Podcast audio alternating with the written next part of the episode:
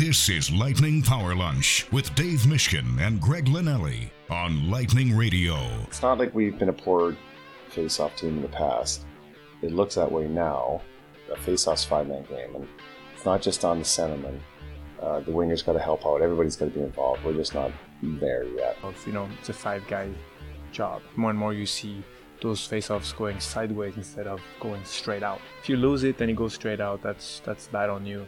If you do lose it, but it goes sideways, especially on your weak side, it gives you a chance that your teammates can help you win it up. So the individual in the middle has to do, I think, a better job to create those possibilities, and then everybody around, we have to be better as a unit. As crazy as it sounds, I think face-offs is a big mental game as well. You know, if you start losing some and you got a guy that kind of has your number, uh, kind of gets in your head a little bit. So I think it's just like mentally refocusing and, and not letting that settle in and, and, and try to snap him your way and get him thinking. Because as soon as you start winning a couple, now he's got to f- try and fig- uh, switch up his strategy to try and uh, get you. So instead of you trying to always switch up to, to see what they're doing, once you start snapping them back couple, now you got them thinking about what you're doing. All right, I confess, I confess. We've got Dave Randorf right at the top, but let me bring in my partner, Dave Mishkin. I am Greg Linnelli, Steve Ersick's our producer. We're getting you ready for the opener tonight, Lightning and Flyers. Partner, I confess, I kind of. My attention span's not what it used to be. I, mm-hmm. I don't. Uh, who, Did you lose who, track? Who spoke? they were too long. Yeah, I, not, was... it's not a knock on Steve. I was just, I was like, all right, I got, I, I have time here because I know they're still talking. Let me do some other things here. right. Well, Cooper, Stamkos, Bellemare, and Paul, right? Yes. Did I get it in the or, no right order? No Stamkos. Well, he spoke today about face-off. Okay, so but he wasn't that, in the open. So uh, we'll paraphrase what he talked about. So Cooper, Bellemare, and Paul. Yes, and I should have gotten Bellemare, but uh, you know, for a, a, minute there, I froze and I said, "Wait a minute." So that's like a half half off for me because I added somebody who wasn't there. You is that worse though? You added somebody that wasn't in. I know. Well, I actually talked to Stamkos today about face-off. So maybe did you really? Well, we don't have that to air. I didn't record it, but that was fun. All right. Well, look, we got an hour to talk about this game tonight and some other things that are happening with the Lightning. Hit us up on Twitter at Bolts Radio. Lightning, I think, are really excited to play in front of their home crowd, but I, I, think also, too, to right the ship a little bit after the first three games, which has been inconsistent. You can use another word if you want to. Mission and I have been talking about that really over the last 24 hours or so. And let's bring in our good friend Dave Randorf Lightning play by play man on the TV side. We got both play by play guys. This is quite a treat for our audience out there. If you want to get some questions in, please do, and we can ask the Daves what they think. But Dave Randorf, great to be with you. We always appreciate you taking the time to break it all down for us. And let's just, in general, opening night for an announcer, broadcaster, the players get pumped for it, no doubt about it. I've got to think for for what we do, it's it's fun being in the building, knowing that this is a little bit more unique than game three, game fifteen, or game fifty-eight, isn't it? No doubt about it. Um, I, as a, I'm an observer tonight. I uh, the game is on ESPN, and unfortunately, when your team is good as the Lightning, the national broadcasters pluck a lot of the good games. So they took the season opener and the home opener. So I basically have no idea what you're talking about. No, so you're I, coming on with me tonight, then? Is what yeah, no, no, no. I, am just kidding. I've done a lot of uh, you know season opening games and home openers for different uh, different teams and and uh, it is fun. And even for me to come into the building tonight, I'm I'm very excited about it. Doesn't get old for me uh, to just be in the uh, environment and in, in a building that is always electric and always full and always energetic. Uh, I think it's going to be a lot of fun. And this being the 30th anniversary season, there's going to be some special things tonight and as we go along through the season as well. So yeah, I I, I totally understand what you're saying, and I'm looking forward to uh, taking it all in from the seats tonight. It's it's you know what? It's the next best thing. Of course, I'd like to be upstairs in the booth right beside David, uh, calling the game, but uh, we'll be doing that on Saturday, so that'll be fine. Uh, we've kind of gotten our our finger on the pulse of, of the fans after the first three games, Dave, and I think that more people are upset than not upset based on the fact that the team lost two of three and, and didn't look very good, frankly, in either of the losses. Understanding that they were on the road a lot in training camp, the turnover, the road heavy schedule at the beginning, a back to back in there, to get only one out of those first three, how surprised and maybe how alarmed are you at this point. Alarm would be a strong word. I'm not uh, in any kind of panic mode. One thing that I've uh, this is my third season now, so it hasn't been uh, that long, but I've been watching the team uh, long before I, I, got here, and now that I'm uh, around them all the time, uh, I have learned that this team does not panic, and they are, are definitely good enough to dig them. They're very good at looking themselves in the mirror. There are a lot of teams in a lot of different sports that, when you have as much success on the ice or on the, on the playing field or whatever the case may be, you can get a little fat and happy, a little happy with yourselves, and it happens. I know it does. I, have talked to plenty of players, current and former, who said, "Yeah, you know that, that that affected us." This team, I truly believe, and I had a conversation with Nick Paul about this this morning. There's still a, a high degree of accountability and looking themselves in the mirror. So alarmed, I, I would be alarmed if they, you know, continue to draw points at this stage of the game and didn't self-correct. Um, but concern, sure, you you can't you can't. I, I hate it when people say, ah, it's early. I don't care what sport you're talking about, but I don't believe in the old it's early thing. The points in October are the same as the points in in March, and you don't want to be scrambling for a playoff spot in March or even in February. It's just too hard in this league. So there are certain areas of the game that need to be cleaned up. I, I heard the intro about face-offs. Those are detail type orient, oriented things that uh, need to be fixed, and that leads to possession. And then when you have the puck, they need to make better decisions with it. Their special teams, both the power play and the penalty kill, have not been good enough through three games. So these are all you know correctable issues, and and you know, knock wood, they don't have any uh, major injuries to deal with at this stage of the game. So these they can they can fix this all from within. They don't have to uh, patch holes because uh, guys are out that they didn't know who were already out, like Cirelli and Bogosian. Dave Randorf joins us here on Power Lunch on Lightning Radio. You know, it's interesting, Dave. We were talking, Mish and I, we got into this last week, and it, it spurred on, I thought, a pretty good conversation, especially a week into the season when you don't have as many games to review. And that basically was was this the first year they really had to deal with significant changes personnel wise? Not to take away what the third line did a couple of years ago, but with Ryan McDonagh and Andre Palat, you had two guys who were a cornerstone of this team for a few years. And I think two guys who you could make a case during the most important time were playing at a pretty elite level considering their roles. And I'm wondering is that going to just take, you think, all year to figure out how to overcome the losses of those two players and that it's not as easy as some may think when you bring in some free agents, whether it's a Namestnikov to try and fill what Palat does, or maybe even on the back end, Sergachev taking the next steps to maybe overcome the loss of McDonagh. When you look at those two guys who left via free agency and, and a trade – do you feel like this is maybe the first year they really had to deal with significant losses with elite players who were big parts of this team? I don't want to contradict or what you're saying or argue against your point because you are right. You're talking about uh, two big pieces in Andre Palat, a, a you know lifelong career bolt, a seventh round draft pick in his overage draft year that went on to become one of the most clutch playoff performers this team has ever had and probably will ever have and a guy who played up and down the lineup and a guy that everybody wanted to play with, coupled with a stalwart, rock solid defenseman, uh, a leader on and off the ice in Ryan McDonagh, a, a captain who came from New York uh, and and be, instantly became a leader here. So when you're talking about two big culture pieces, uh, not only for what they do on the ice, but for what they what they bring off of the ice and setting the standard, which sets the tone for all the success that they've had. These are two big pieces. But I, I would, you know, you got to think back to the year before when they lost the entire third line of Yanni Gourde and Blake Coleman and Barclay Goodrow. Two guys who certainly weren't here for a long time, but they were here for a good time. And, and I, I maintain the Lightning do not win.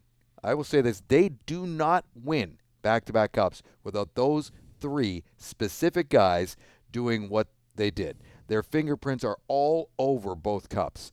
So, and that was the big question how are they going to replace that line? Well, they, they kind of did in, in different ways. They had the school bus line, which was far more effective than we thought it would could possibly be with Bellemare doing what, what he does, with uh, Pat Maroon, you know, just maintaining puck possession rumbling around the opposition's end. And with Corey Perry scoring 19 goals, could have easily been 25 if he had a little bit more puck luck. So they've been in this position before. I would call that a significant change. Again, those players all weren't here. I'm talking more specifically about Goodrow and Coleman. They weren't here for that long a period, but their contributions were so large that they have you, you really have to consider that a, a, a major replacement job as well. The second part of your question is this going to take all year? Uh, I, I really don't think so. Not not an all year thing because I don't know if uh, Julien BriseBois will wait all year. I think that uh, they want to capitalize with this group while they can and I know, uh, you know, uh, about salary cap restrictions and how hard it is to make a deal. But if things aren't working and you are in a position where it's now January and you are on the outside looking in where you really want to be, and you're honest with yourself as an organization as to we need to make a move, I think he will. So, uh, and then and a whole new adjustment period will begin. Um, you're bringing in a veteran in Ian Cole, and he's back in the lineup now after the investigation was concluded by the National Hockey League. You know what you're getting there. A, a, a solid, experienced blue liner who's going to kill penalties and help uh, eat up those minutes that Ryan McDonagh uh, brought in or brought to the table. And then when you bring in Namestnikov, I really like his comfort level with this room. Uh, and I talked to him today as well. He's very comfortable. It's like he kind of never left, really. Uh, and I see the interactions. You know, Dave and I travel with the team, and he, he's he's not. He doesn't seem like the new guy at all, does he, Dave? He, no right? He, he he's just slipped right back into it. Interesting to note, he's going to be put on the number one power play unit t- tonight. And I asked him, how, how much power play have you played? He goes, not much. Like, not at all in Detroit. Pretty much not much at all since he was first here with Tampa Bay. So these were all adjustments. I don't think it's going to take the entire season, Greg. That's my long winded answer to your two short questions. well, let's look at tonight's game, Dave. It's a bummer for Phil Myers he's banged up. He won't play tonight because this is mm-hmm. really his former team. He barely played at all in Nashville. I'm if sure he would yeah. have liked to have seen the Flyers. But with Myers out, Nick Perbix comes in. Now, we were expecting that Cal Foote might not be able to play, which necessitated the Perbix recall yesterday. Foote will play. Myers won't. So Perbix comes in. What do you make of that? It, seems very unlightning like mm-hmm. to have a guy that early in his NHL career, particularly on defense, get thrown right in there. But he obviously has shown them something. What do you make of his insertion into the lineup in game four of the regular season? Yeah, Fleury out, Myers out. And, uh, I mean, I, I you're talking about three guys who are brand new to this team. You know, Haydn Fleury's played, uh, you know, a significant amount of games in National Hockey. What's he up to? Close to 200 games, right? So it's not like he doesn't have uh, experience, but he's bounced around a little bit. He yeah, they haven't been 200 in a row. no, it's not been in a row. And for a guy who was drafted in the first round, Yeah. it, he's he's bounced and he's on his third team. So he's still finding his way. Same with Myers, and now Mick, Nick Perbix, a sixth round draft pick, making his NHL debut in a home opener uh, for a team that considers itself a an Eastern Conference contender. It is unlikely, unlightening, unlightening like, and you. This is the bigger part of the adjustment that I feel this team has to make. I think up front they're going to be better in the adjustments that they have to make than they are on the on the blue line. Even Ian Cole coming into the mix, he's brand new, and and how much did he play in the preseason? Probably not a whole lot. And his mind, you know, he's obviously been distracted by what's been going on off of the ice, and now he has to refocus and just try to uh, integrate himself into this lineup and, and, and play an important role for them. So this is this is a challenge. Um, good luck to Nick Perbix. It'll be a special night for him. I'm sure everybody in uh, his his uh, hometown back in the state of Minnesota, the state of hockey, is going to be excited for him. And as John Cooper said, his his day was going to come. It's just a matter of when. So let's let's get it going here and see what what we've got. But make no mistake about it, this is a challenge on the blue line because we're seeing uh, it's hard when you don't have experience in your top four defensemen, let alone right through your top six. Now we're talking three new guys. Uh, so that's that. This is a big adjustment. Make no mistake about it. Well, and that's we're here with Dave Randorf here on Power Lunch on Lightning Radio. That's why I asked you: Is it going to take maybe all year? Might be too long, to your point, and if things still are shaping up where there are some inconsistencies. Maybe Julien BriseBois is a little more proactive in addressing that issue. But we also know that Zach Bogosian, we think at some point will be back along Right. with Cirelli, which is going to shore them up defensively. But look, coming off an injury, it's going to take them some time, I think, to get into the flow.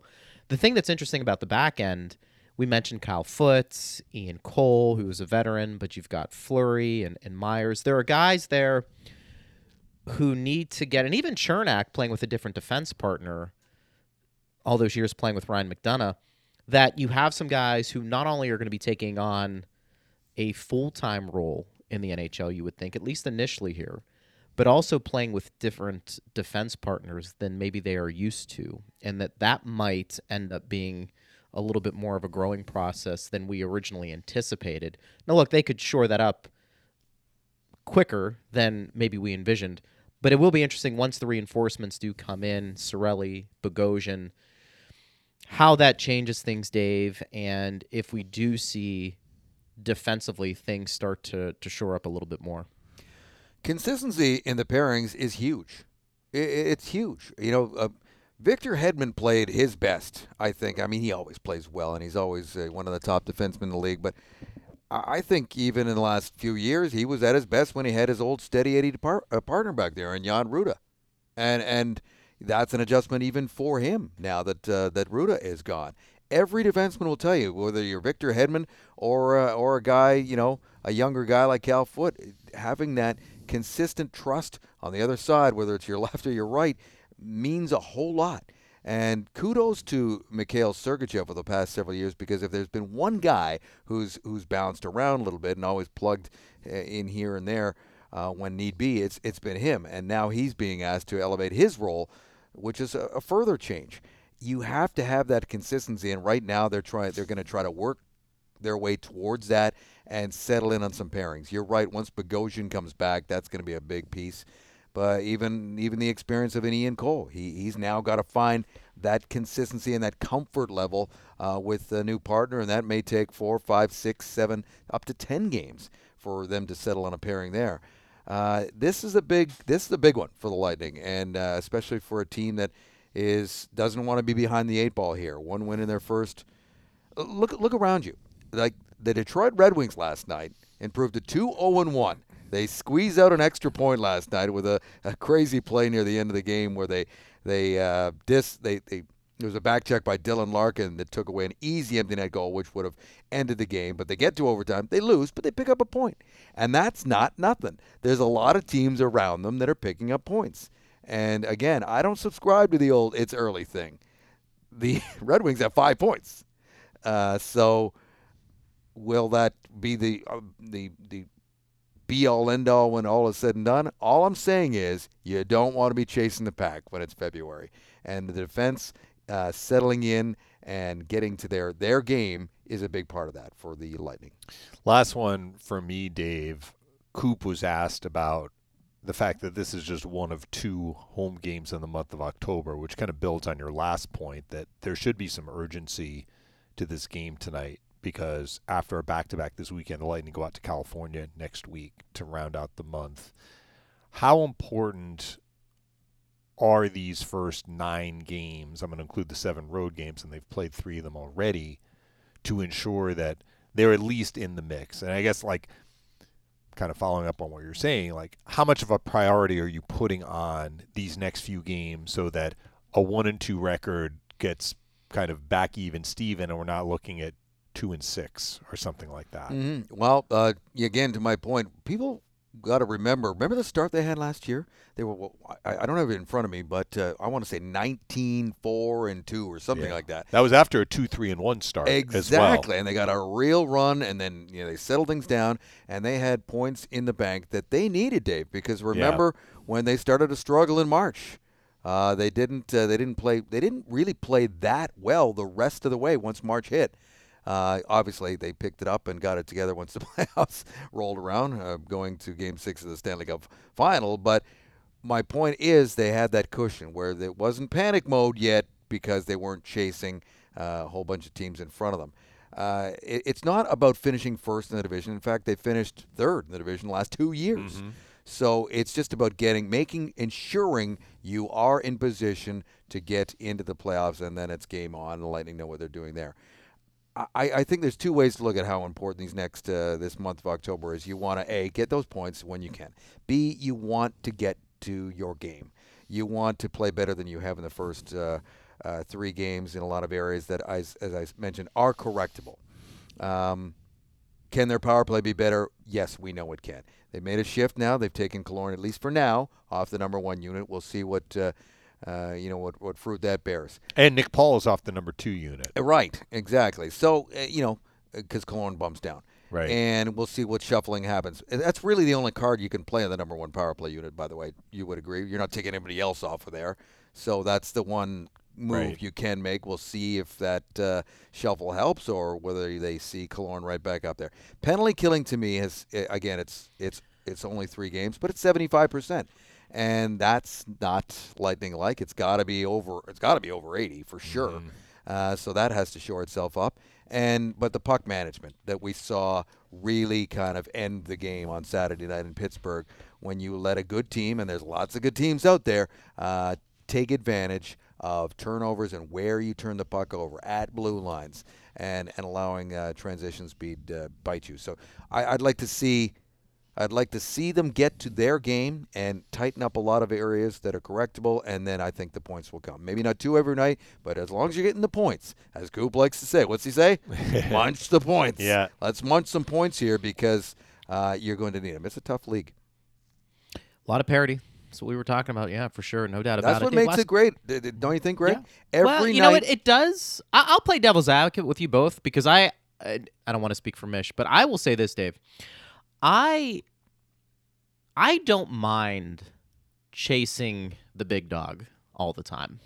You know, the salary cap has allowed for parity, and I think a lot of teams can appreciate that because I think by default, all you have to do is be somewhat average or a little bit above average, and you can get into the playoffs, particularly with eight teams from each conference getting in. I mean, you get 16 total teams in this in this league. You should get in if you're an average team. And I didn't mind back in the day having the Red Wings or the Avalanche or even the Penguins to a lesser extent what we've seen here with the Lightning and the Blackhawks in the in the salary cap world. I kind of like going after the team you know is really superior to everybody else and just knocking them off. And look, uh, for various reasons, we understand why there's more of a a restriction on what you can spend in today's game. But I I don't know. I, I parity's great, but you know you're going to have to constantly retool and not have the same team for 5 6 years because you don't have the wallet to you're, you're you're restricted with just so many dollars who you can keep and who you can't. But I, you know what? I didn't mind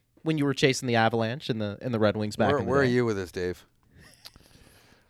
I remember watching, and I'm switching sports here, but I remember watching Joe Montana and the 49ers What do you when say? they I were was their just saying the exact same team. and well, because they not only got results, but they did it in a way that it was just beautiful to watch them execute their offense. And like when I didn't have a dog in the hunt, like I could appreciate excellence, right? And the NFL is also a league that predicates a lot of what it does on parity, and there's a reason for that. You don't want a fan base to be in the wilderness for a decade. You'd like every fan base to at least believe that there's an opportunity to to make a dent and maybe make the playoffs and and and maybe go on a run in the playoffs. I'm talking about hockey and football. But to Greg's point, I'm not sure if he was saying that like he he appreciated watching the Avalanche when they were winning the Stanley Cup and and being the the earlier Avalanche, the Sakic Forsberg Avalanche, Patrick Roy. But I think that that he's saying that he appreciated that there was a top dog. I appreciated the top dog because I like watching beautifully executed plays, right? And the best teams are able to do that. And that's why I use the 49ers as an example because when Montana ran that offense, it was like poetry, right? And I really appreciated that.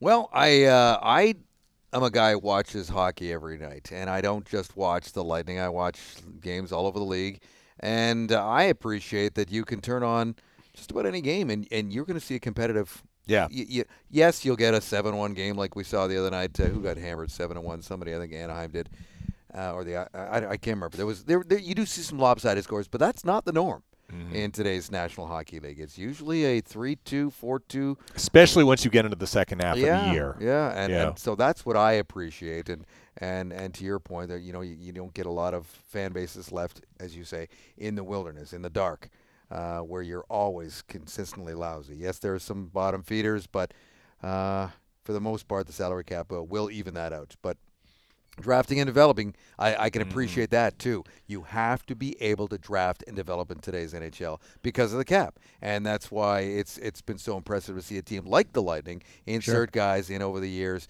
It makes you appreciate their success even more. What they've done here in this salary cap era. But Well, I think I think right. we're I think we're getting off topic here, aren't we? No, that's, that's okay. okay. We got an hey, hour. Dave, we can talk talk about show. whatever we want. Host It's a talk Greg. show. What the hell? It's three guys. Three guys talking hockey. Well- you know, if you can't enjoy this, they shouldn't be listening. I'm going to call it our fans, but they do. you know what's interesting is that not only the parody, but I also think too, guys. I, I think the talent level is such now where maybe you could, you can overcome a team, perhaps like the Avs and the Red Wings back 30 years ago, when maybe there weren't from top to bottom as much skill in the league as there is right now. I think we all can agree. You can be a bottom feeder in terms of not spending to the cap now, even though there's cap in place. But I think the way players are being developed, even coming out of juniors or whether it's the college ranks, wherever, I think we've seen more talents being infused into the National Hockey League, which might which might make the parity a little more noticeable than just everybody spends to a certain number and that's why you have parity. In other words, I just think the talent level is such that everybody's getting good players. And No now it's in, it's incumbent upon you to win during a period of time with those players before some of them hit free agency. And, and to and to wrap up this whole conversation uh, as it pertains to tonight, if you don't respect that talent level, like tonight could be a trap game for a team, um, because and you know look at the the facts that you have tonight. The Philadelphia Flyers, if you're going to watch the game tonight or you're going to come to the game tonight, they got about five five guys in that on their lineup that you have never heard of. Yeah. Right now, they're they're missing so four regulars, four or five regulars, uh, two up front, three on the back end, and, and uh, or vice versa, and yet they're two and zero. They've come from behind in both of their games in the National Hockey League. I don't care who you are, that is something. And if you don't respect that, and yes, the Lightning have, I think they've won 10 in a row against the Flyers. They've got a great record of, Assie's never lost to them here at home. All these, all these numbers that could trap you if you are that type of team that doesn't respect, uh, as you say, Greg, the talent that exists night in, night in, out in the National Hockey League. So that's what makes it compelling, and that's what makes tonight even a little bit more compelling. Because, are you kidding me? Who, who would like to come in here and ruin the Lightning home opener more than uh, uh, John Tortorella, the former head coach of the Lightning? It, it was a big part of this 30 year year anniversary celebrations happening tonight. It's not lost on him. It's not, and he'll uh, he'll be able to watch the Lightning when they're not in the playoffs. So we'll see how that uh, plays out. I know I'm calling that shot right now, but uh, you know I don't want to rain on anybody's parade. Hey, that's what we do. That's what we do, and uh, we have a lot of fun. Dave, we appreciate you coming on and talking a little hockey. We went in uh, various directions, but I thought it was good hockey talk. We appreciate it. Well, I'm glad. You know, Thank you, I, Dave. I'm, I'm glad for that instant analysis and assessment of my performance. I'm glad it didn't go poorly. It would have been embarrassing. It didn't. It didn't. I'll tell you off the air if it did or not. I'll give you the truth. Always a pleasure coming on with you guys. Thanks a All lot. right, boys. And everybody enjoy tonight. It's going to be fun. All right, we appreciate uh, Dave Randorf right there. Hit us up on Twitter if you want to react to our conversation at Bolts Radio. You know, our good friend Nick Alberga and partner, he's he's now employed with various outlets. So next time we have him on, I will have that information in front of me so I can relay that on to the the audience. Mm-hmm. But he always talks about the revenge game. Is this a revenge game for Phil Myers? Well, he's not playing. That's right, So he's not playing. That's right, he's not playing. Would it have been a revenge game for Phil Myers? no, I don't think so. I mean, the Flyers gave him his opportunity. They didn't trade him because they didn't like him. I think they traded him because they had a chance to get Ryan Ellis. I think Nashville didn't like him. I think Nashville traded him because they wanted to unload his salary and then they needed to unload some money to, to bring on Ryan McDonagh. But that's turning out to be a miscalculation because what is Ryan Ellis's status? He's been hurt. I mean, He yeah, may you're not right. I mean, play he- again. that's what I mean. He's he may never play. He may never play again. Very good defenseman when he was healthy. hmm But Phil Myers is an opportunity here. We'll see how it plays out for him. At Bolts Radio, Bust the Big says one thing hasn't changed, even though the Bolts roster back end has teams know all about how good Tampa is. The elite skill they have. I'm not reading that correctly because I don't. There's no punctuations in here, Busta. So I'm. It's a little bit of a. a He couldn't even here. waste a character on a comma or a period. Bolts roster back end has teams know all about how good Tampa is, the elite skill they have. They're gonna get another team's best pretty much every night. If a team Yeah. comes with less, they risk being hammered. Yeah, so that's the whole target on the back, and the Lightning should Mhm. be used to that at this point. Even pre cups, going back to you know 2018, 2019, they have been a team that the league knows how good they have been, and Yeah. I think that that other teams never take the Lightning lightly, and the Lightning are used to not being taken lightly. So they shouldn't have an issue with whatever the Flyers are going to bring. Do you think that's allowed them? Eh, maybe we we will never know. It's more of a analysis and getting inside the heads of the Lightning players and coaches, which is hard to do. But I'm wondering when you have that target on your back, that can bring for some pretty taxing hockey during the regular season because the other team theoretically partners not giving you an inch. I mean, obviously there there are times when teams have letdowns against the Lightning and they take full advantage. But if we're under the notion that the Lightning get the other team's best, Mm-hmm. That's got to help the Lightning, though, don't you think? Stay sharp during the regular season, considering eh, it's easy not to coming off a championship or two and going through some lulls, which we've seen the team do, but you know they've also had some pretty impressive results in the postseason, and I'm wondering. Being battle tested not only in the postseason, but you know, to an extent, the regular season, when we've seen them get up for games against teams that are really good, if having that target on their back has helped them in in more ways than what maybe we think. Maybe. I don't know. I mean, it makes the grind of the regular season. They're going to have to, they have had to deal with it, and they've dealt with it successfully. But if you were to say to them, you know what, every couple of games out of a 10 game span, you're going to get a, a cupcake easy one, I don't think they would, what's the expression, look that gift horse in the mouth. I mean, like, like that. the fact that they have had to be ready for basically all 82 regular season games, how has that impacted their ability to win in the playoffs? And I'm not sure that it has. Now they've had to they've had to face stiff competition during the regular season, and if you didn't face, face any, like if everybody took you lightly and you got into the playoffs and then all of a sudden you had to face somebody who wasn't taking you lightly, then you might go out. But the Lightning get get enough of a, a dosage of teams taking them seriously and them knowing they need to bring a very high level. If you were to say, yeah, every every week or so, every couple of weeks you're going to get an easy one and just put the 2 points in the bank, I don't Mhm. think that they would mind that. But nor do I think it would hurt them in the playoffs. But that's just not the way it goes. That's not where they are right now as an organization. And they prefer doubt. that to the alternative. It's a very good point by you. Let's for people who are just joining us right now, as Mish you alluded to earlier, Nick Perbix working with Sergachev tonight, so Mhm. that could be a lot of fun seeing his debut. Myers out. Cooper says a little recovery time for him. He needs a little rest. And he also said Cal Foote is good to go. Yeah, so it looks like Fleury is going to be the other scratch. So Yes. based on what I saw, your scratches tonight are Myers, Fleury, and Fortier.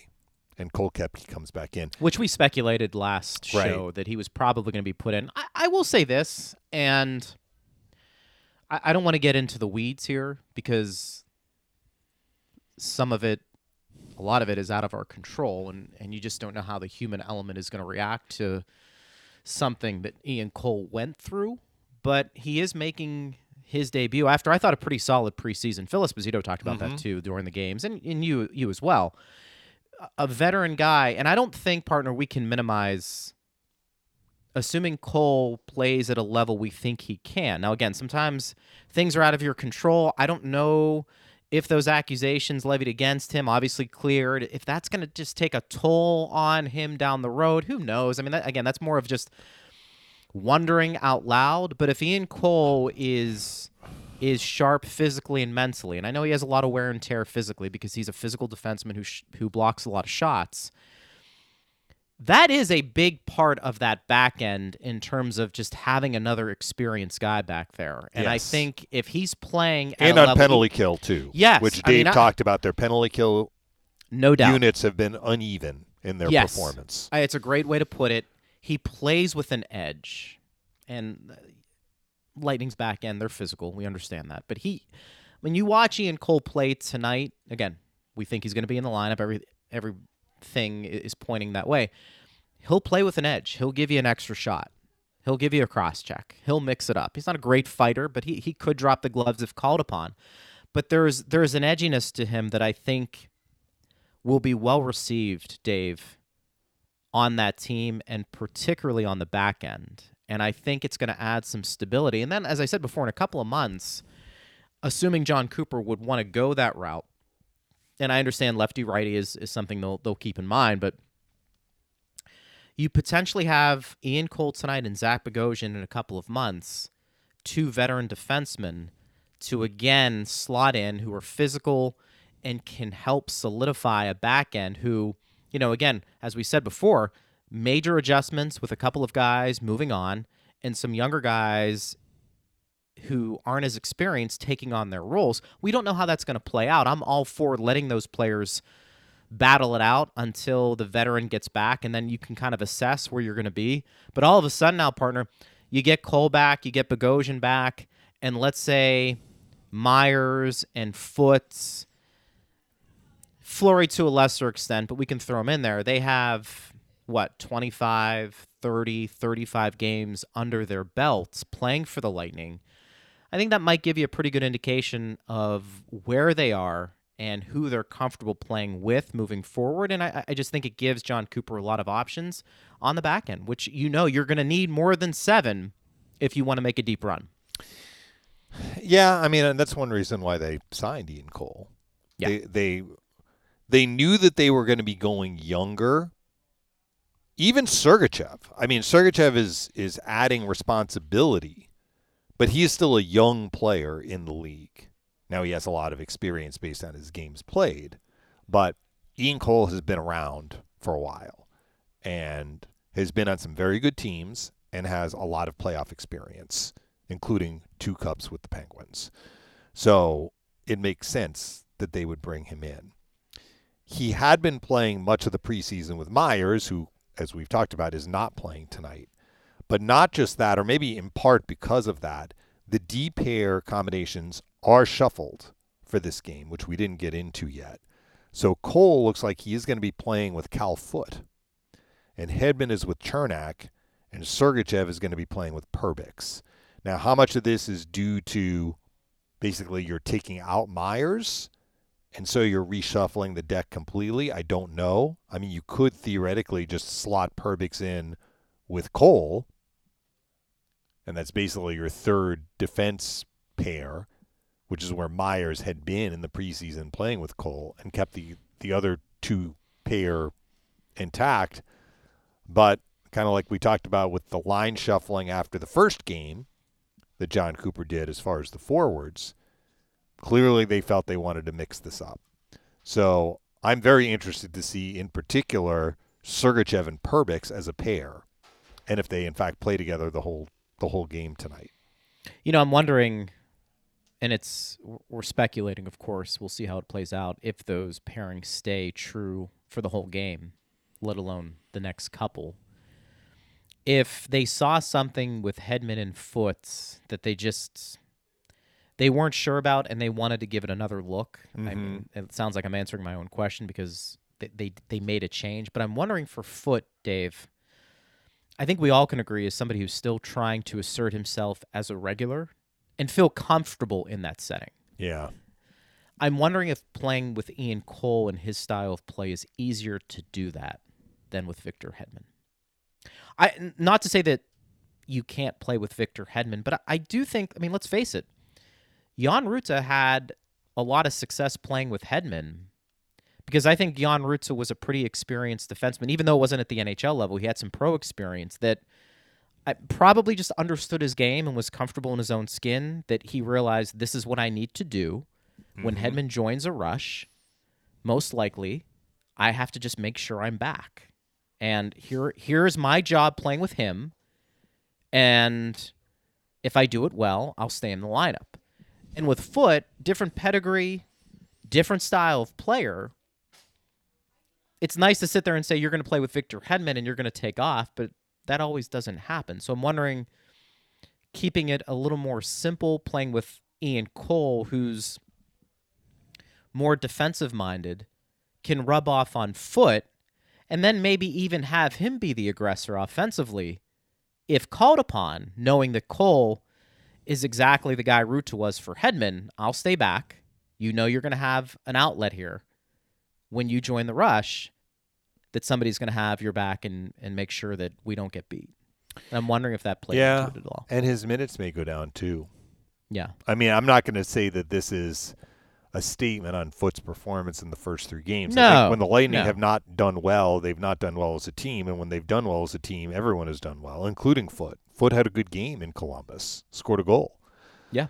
But if you do put him with Cole, you figure that if you're going to keep your pairs steady, understanding there's going to be some special teams play, you would figure that that Foote would play a little bit less than if he's paired with Victor Hedman.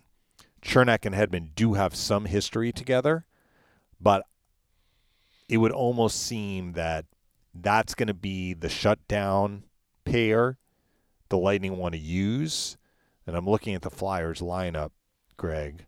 So Yeah. a couple of things. First of all, this is the Lightning's first home game. So they have last change. So you can control your matchups not perfectly. I mean, on the fly changes happen and sometimes you have to go with with who's up next. But the fact that they do have the last change means that they can they can get Hedman and Cernak out there when they when they really need to. And also looking at the Flyers lineup, there's a lot of youth beyond their top line. Their top line is Kevin Hayes, Scott Laughton, and Travis Konecny. I would be surprised if that line doesn't see Cernak and Hedman basically all night.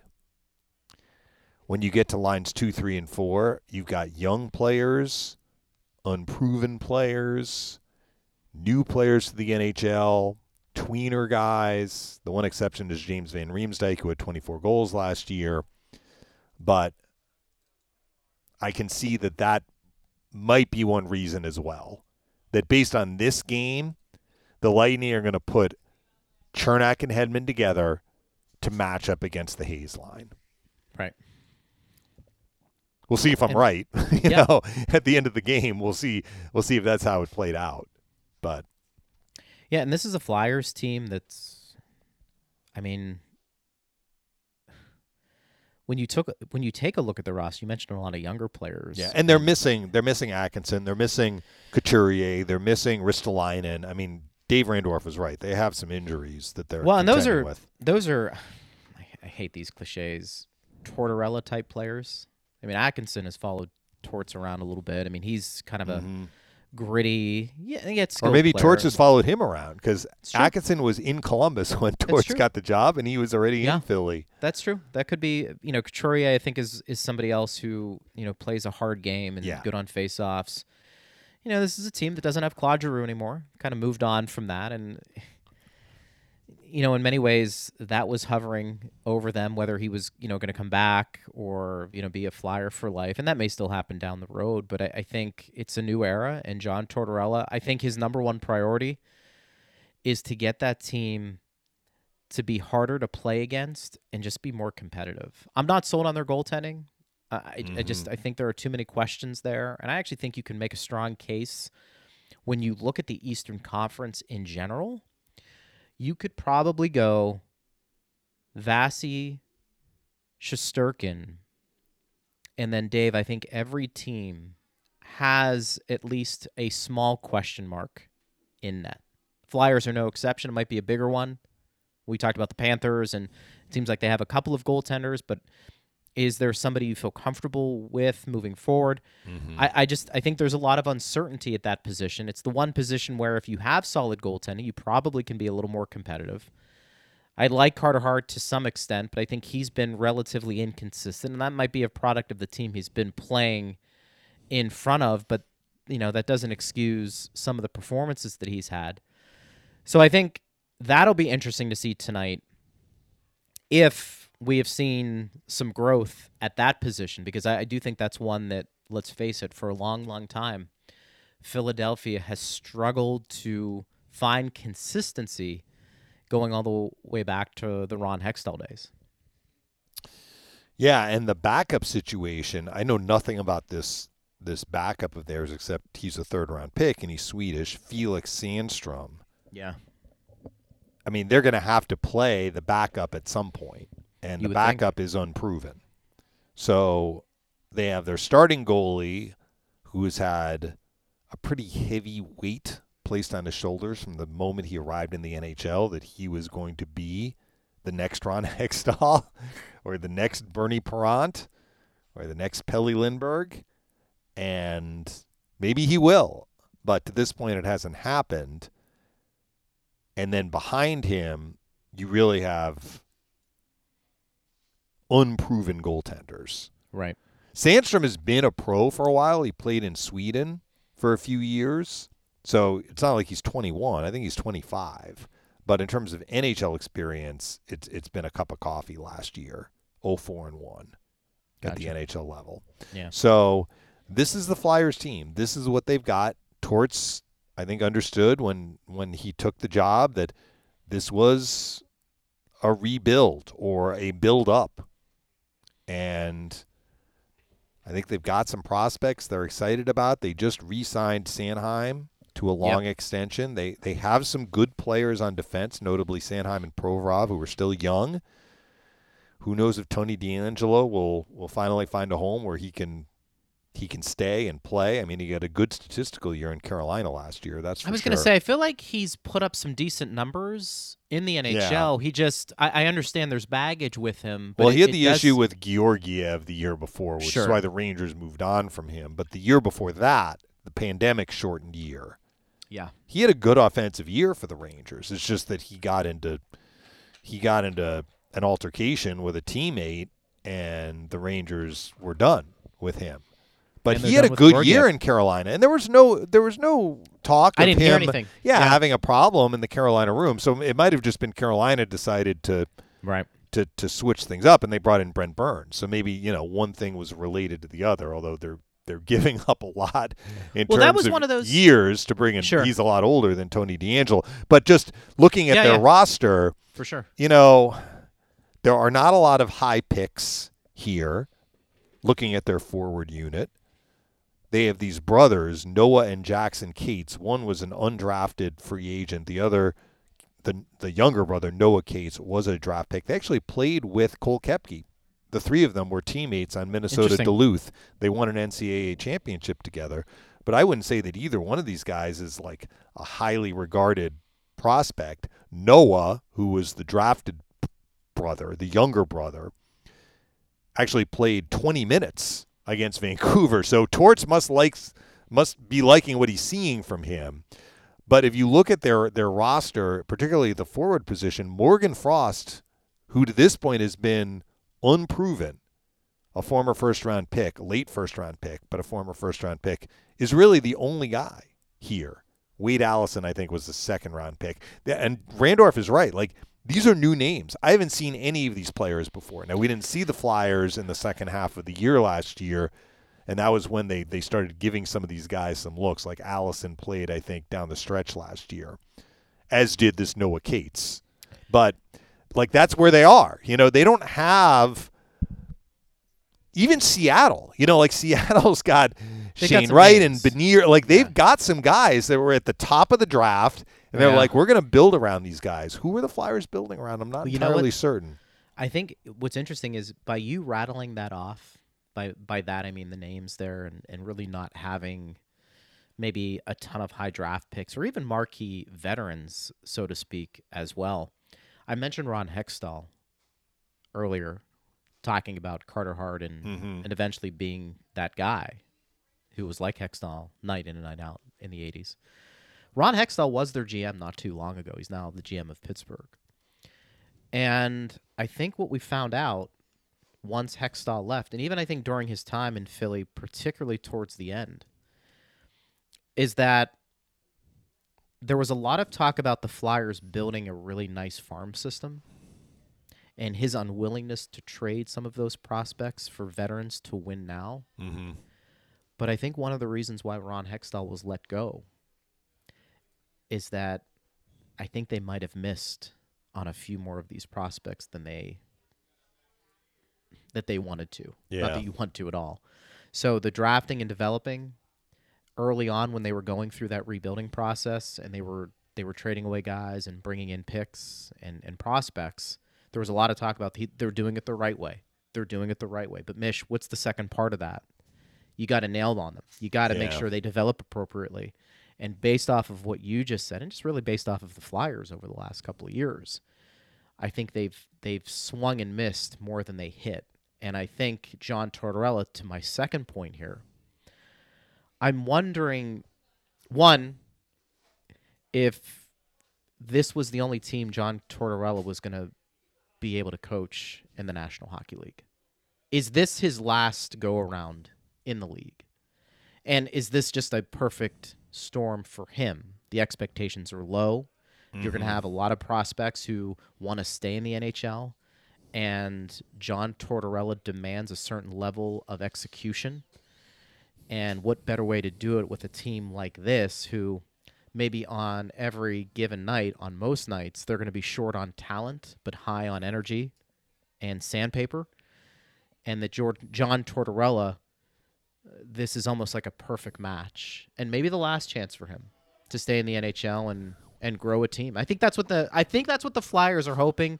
These younger players grow in a way that allows them to be competitive, obviously for this year, but in the next two, three, four years, when hopefully for their sake they bring in more talent. Well, the one guy I didn't mention who's hurt as well. I didn't mention that he was hurt, but he is a prospect. Is Owen Tippett? They got him from the Panthers in the right. Giroux deal. He's a good player. I mean, we saw him enough playing with the Panthers, and he kind of fell out of favor a little bit in He did. Florida last year. Yeah, It- he it- did. I felt like he he took a step back for whatever reason in terms of the amount of ice time he had, whatever he gets a fresh start in Philadelphia. So you want to throw him in. You want to throw the two defensemen who I think are are high end defensemen, but they're not like 21 either. Talking about Provorov, who's a really really good player, and Sanheim. They've locked those guys up. Konecny's leading their team in scoring right now. He's going to be with them for the foreseeable future. But beyond that, and Hart, I mean, we'll see what happens with him. But beyond that, you're kind of hoping that some of these, whatever they are, third, fourth, fifth round picks pan out. Or Sure. you're going to be drafting high, like they had a high pick this year because they had a bad year last year. Right. And they have a first round pick in the Giroux deal coming up, I think, not next summer, but the summer after Right. Right. then that like that's just a longer process, right? Maybe you're going to get a top five player, but that top five player may not be coming to your team for a couple of years. So yeah, and that's why it's not an easy road. Basically, I think that's why Torts is the is the perfect coach for this. yeah, I mean, the expectations he wants to win. They, they all do, but he's he's not going to get this team into the playoffs. That's just not going to happen this year. I mean, I, it's two games in. I understand they got off to a good start. I think eventually, over an 82 game season, you are who you are. Yeah. And if you don't have enough talent, that's going to show. And you- you, Farabee's just- another first round pick, by the yeah, way. and so I, I think Yeah. I think the goal because I, I believe Elliotte Friedman was talking about when they were going through the John Tortorella process when they were looking at at head coaches potential candidates that the Flyer brass and alumni in particular and you can have debates whether you think that should be a, a main focal point in the decision process when it comes to personnel and management but it is that a lot of them were pulling for John Tortorella to come in and be the head coach that he you know was kind of uh, the guy that the Flyers identified with the most, mm-hmm. getting back to their roots as a team that was hard to play against. And when you don't have a ton of talent, that's one thing that you can do game in and game out. So if you're the Lightning, just putting a bow on all of this and, and getting ready for the game tonight, you're going to be feeding off the energy from the crowd. I think you're also going to be a little ticked off how the first three games have played out.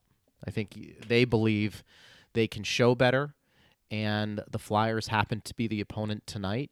And while they should anticipate the Flyers being hard to play against, this is a game, opener, first three games of the season have been a little inconsistent, wanting to get off to a better start. I think this is a game where they could come in, Dave, and establish themselves and get a little bit back on track against an opponent who's clearly inferior talent wise. They can match that intensity that, you know, probably the Flyers are going to have to play with because John mm-hmm. Tortorella demands it. You know, I, I think this could be a, a fun night for the Lightning, not necessarily winning 8 to 2, but getting back to what we've seen from an execution standpoint and taking care of business and picking up two points in regulation because let's face it, uh, in a couple of these losses, the two losses we've seen this year, uh, they weren't, weren't able to pick up points. And I think, you know, you want to get points right now and you want to do it in regulation. You know, going back to to Busta's comment about you know the Lightning are a team that that sees everybody's best. When does the other side see the Lightning's best? Their very best. It's usually when they've had a slap in the face, and I think one and two on the road. Kind of following up what what you were talking about, like this game has the Lightning's attention. Now they have to go out and, and execute. Use that word again and Yeah. prove it and actually do it on the ice. I do not think they're going to be whatever you want to call it, overlooking the Flyers or trap game or anything like that. Sure. Absolutely not. They understand where they are. They're one and two. They've got a lot of road games coming up. They they have their their sights set on on getting the win tonight. I think, I and maybe we're both wrong. And if so, we'll I don't want to be wrong. we'll talk about it Dave, I don't want to be afterward. wrong. But I think we both feel the same way that for for the reasons that you spelled out, the Lightning are going to be ready to go tonight. yeah, I think so too. And if they're not, we'll talk about it tomorrow. Yeah, and why they weren't. And hopefully they are. And we've got a uh, full slate of uh, programming for you starting at 6 o'clock. We'll have the pregame skate show. E, Erik Erlendsson from lightninginsider.com, and Bobby the Chief Taylor, I do believe. Is Chief part of that? Yes, he is. We'll be there, 6 to 6.30. And you can listen to that on 1025 The Bone, TuneIn app, and uh, the Strike 1025 HD2. So make sure you check that out. We'll have the network pregame starting at 6:30. The game call at 7 with Mish and the Hall of Famer Phil Esposito. And then I believe E and Brian Engblom are going to be doing the last call tonight. And then of course JP and I- Peterson in Oh, JP Peterson. JP Peterson. My bad. JP Peterson. We've got so many people to pull from. All this lightning talk. We'll have it for you. So that'll be the last call. And then Mish, we will be back at it again tomorrow noon to 1 recapping what was hopefully a a very good opening night. yeah. Let's hope so. We look forward to it. I'll see you at the rink here in a few hours. Yeah. See you in a few. All right. Thanks to Dave Mishkin. Thanks to Steve Versnick, as always. And thanks to Dave Randorf, who joined us at the beginning of the show. We always appreciate him coming on at Bolts Radio on Twitter if you want to react to anything we had to say and get those questions in for tomorrow's show. And uh, we hope you enjoy the game tonight. We'll talk to you tomorrow right here on Lightning Radio.